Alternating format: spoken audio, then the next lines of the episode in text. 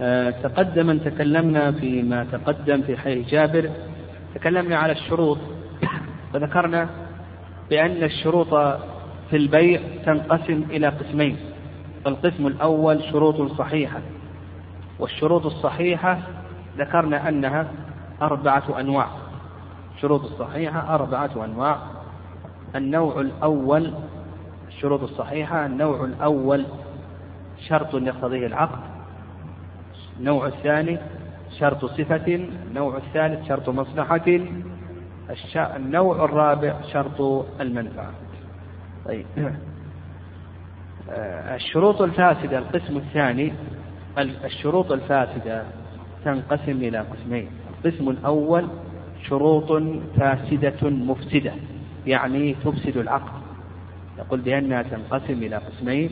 القسم الأول شروط فاسدة مفسدة يعني تفسد العقد وهذا مثل أولا يعني النوع الأول النوع الأول اشتراط عقد في عقد اشتراط في عقد في عقد.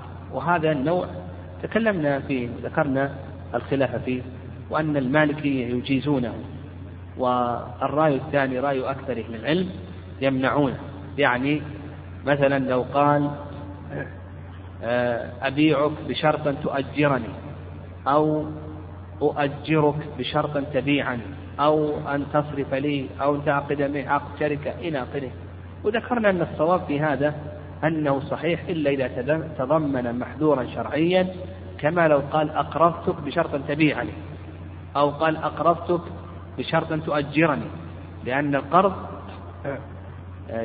من عقود الإرفاق التي يقصد بها الإحسان واشتراط الشرط فيها هذا يخرجه عن موضوعه أو مثلا قال زوجتك على أن تزوجني إلى آخره. هذا نوع من أنكحة الشغار. ولهذا لا يصح. طيب النوع الثاني نعم النوع الثاني من الشروط الفاسدة المفسدة أن يعود الشرط نعم أن يعود الشرط إلى أصل من أصول العقد أو ركن من أركانه. إذا عاد الشرط إلى الإخلال بركن من أركان العقد أو أصل من أصوله نقول بأن هذا شرط فاسد كما سيأتينا إن شاء الله في بيوع الربا إلى آخره. لو باع آه، ريالات بريالات مع الزيادة نقول بأن هذا واشترط الزيادة إلى آخره نقول بأن هذا شرط فاسد. قال بعتك عشرة بشرط تعطيني عشرين إلى آخره يقول بأن هذا شرط فاسد. أيضا النوع الثالث من الشروط الفاسدة المفسدة تعليق العقد على شرط مستقبل. نعم تعليق العقد على شرط مستقبل. وهذا موضع خلاف. هل هذا يفسد العقد أو لا يفسد العقد؟ مثل لو قال بعتك بشرط أن يرضى أبي أو بعتك إذا دخل رمضان أو نحو ذلك؟ فهل تعليق العقد على شرط مستقبل هل يفسد العقد أو نقول بأنه لا يفسده إلى آخره؟ هذا موضع خلاف بين أهل العلم رحمهم الله تعالى والصواب كما ذهب إليه شيخ الإسلام تيمية رحمه الله أن هذا لا يفسد العقد نقول بأنه لا يفسد العقد. هذا القسم الأول من الشروط الفاسدة الشروط الفاسدة مفسدة.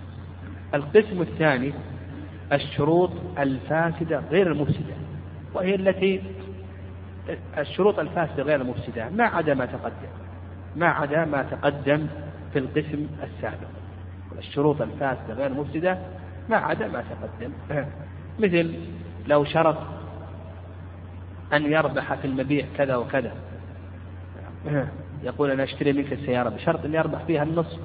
أو أربح فيها الربع هذا شرط فاسد لكنه لا يفسد العقد لأن الخراج بالضمان كما أنها أنها آه، لو ربحت أكثر من الربع يكون لك.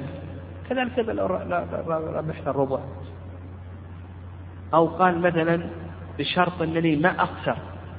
أنا اشتريت منك السيارة لكن بشرط أنني لا أخسر فيها. نقول هذا شرط فاسد. نقول هذا شرط فاسد لكنه لا يفسد العقد الخراج بالضمان. كما أنها لو ربحت لك الربح كذلك أيضا لو خسر لو خسرت فعليك عليك الخسارة. مثل ذلك أيضا اشتراط الولاء لغير المعتق. فإن النبي صلى الله عليه وسلم رد وقال إنما الولاء لمن أعتق. أو مثلا قال إن نفق المبيع وإلا رد يعني إن أخذ الناس المبيع واشتروه. وإلا رددته عليك يقول هذا شرط فاسد. يعني وبقي علينا قول النبي صلى الله عليه وسلم ولا تسأل المرأة طلاق أختها لتكفأ ما في إنائها. يعني لتقلب ما في إنائها وفي لفظ لتستفرغ ما في صحفتها. يعني تجعل إناءها فارغا فتحوز هذا هذا الحظ الذي كان للزوجة الأخرى لتستفرغ يعني تفرغ إناءها لتكفى يعني تقلب إناءها فتجعل إناءها فارغا فتظفر به ويكون لها لأن إذا سألت طلاق ضرتها فإن النفقة التي تنفق على الضرة ستعود لمن؟ ها؟ للزوجة. فهذا معنى قول وسلم لتكفى يعني تقلب ما في إنائها تستفرغ ما في إناء يكون إناؤها فارغا فتحوزه إليها وتظفر به. فهذا لا يجوز. وهذا من الشروط الفاسدة. يعني من الشروط الفاسدة. يعني لو أن المرأة قالت أنا أتزوجك لكن بشرط أن تطلق زوجتك. فنقول بأن هذا شرط فاسد. هذا شرط فاسد. ولما فيه من الظلم والاعتداء ولهذا نهى النبي صلى الله عليه وسلم عنه. قال المؤلف رحمه الله باب الربا والصرف. الربا في اللغة الزيادة يعني الربا في اللغة الزيادة. ومنه قول الله عز وجل فإذا أنزلنا عليها الماء اهتزت وربت يعني زادت. وأما في الاصطلاح فهو زيادة في أشياء ونسأ في أشياء. يقول في الاصطلاح زيادة في أشياء ونسأ في أشياء مختص بأشياء. زيادة في أشياء ونسأ يعني تأخير القبض في أشياء مختص بأشياء. يعني زيادة في أشياء ونسأ في أشياء مختص بأشياء. والصرف في اللغة نعم. نعم. الصرف في اللغة مأخوذ آه، من الصريف وهو التصويت. لأن النقود يصير لها تصويت عند وزنها وأما في الاصطلاح فهو مبادلة نقد بنقد. الصرف في الاصطلاح مبادلة نقد بنقد. قال المصنف رحمه الله تعالى باب الربا والصرف. عن عمر بن الخطاب رضي الله عنه قال قال رسول الله صلى الله عليه وسلم الذهب بالذهب ربا إلا هاء وهاء والبر بالبر ربا إلا هاء وهاء والتمر بالتمر ربا إلا هاء وهاء والشعير بالشعير إلا هاء وهاء قال المؤلف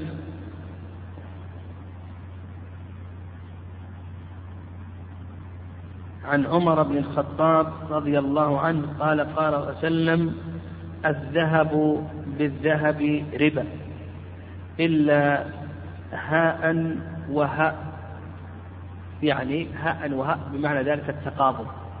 يعني إلا هاء وهاء معنى ذلك التقابض والفضة بالفضة ربا إلا هاء وهاء. والبر بالبر ربا إلا هاء وهاء. والشعير بالشعير ربا إلا هاء وهاء. هذا الحديث يدل على جريان الربا في هذه الأصناف التي نص عليها النبي صلى الله عليه وسلم الذهب والفضة والبر والشعير. النبي صلى الله عليه وسلم نص على هذه الأشياء الأربعة. وفي حديث أبي سعيد وحديث عبادة في مسلم أن النبي صلى الله عليه وسلم نص على ستة أشياء الذهب والفضة والبر الشعير والتمر والملح. في حديث ابن عمر النبي صلى الله عليه وسلم نص أيضا على الكرم. وفي حديث معمر بن عبد الله أن النبي صلى الله عليه وسلم ذكر عبارة عامة الطعام بالطعام مثلا بمثل. الطعام بالطعام مثلا بمثل كما في صحيح مسلم. فهل الربا خاص بهذه الأشياء المعدودة أو أن الربا يتعدى هذه الأشياء إلى غيرها؟ هذا موضع خلاف بين أهل العلم. رحمهم الله تعالى.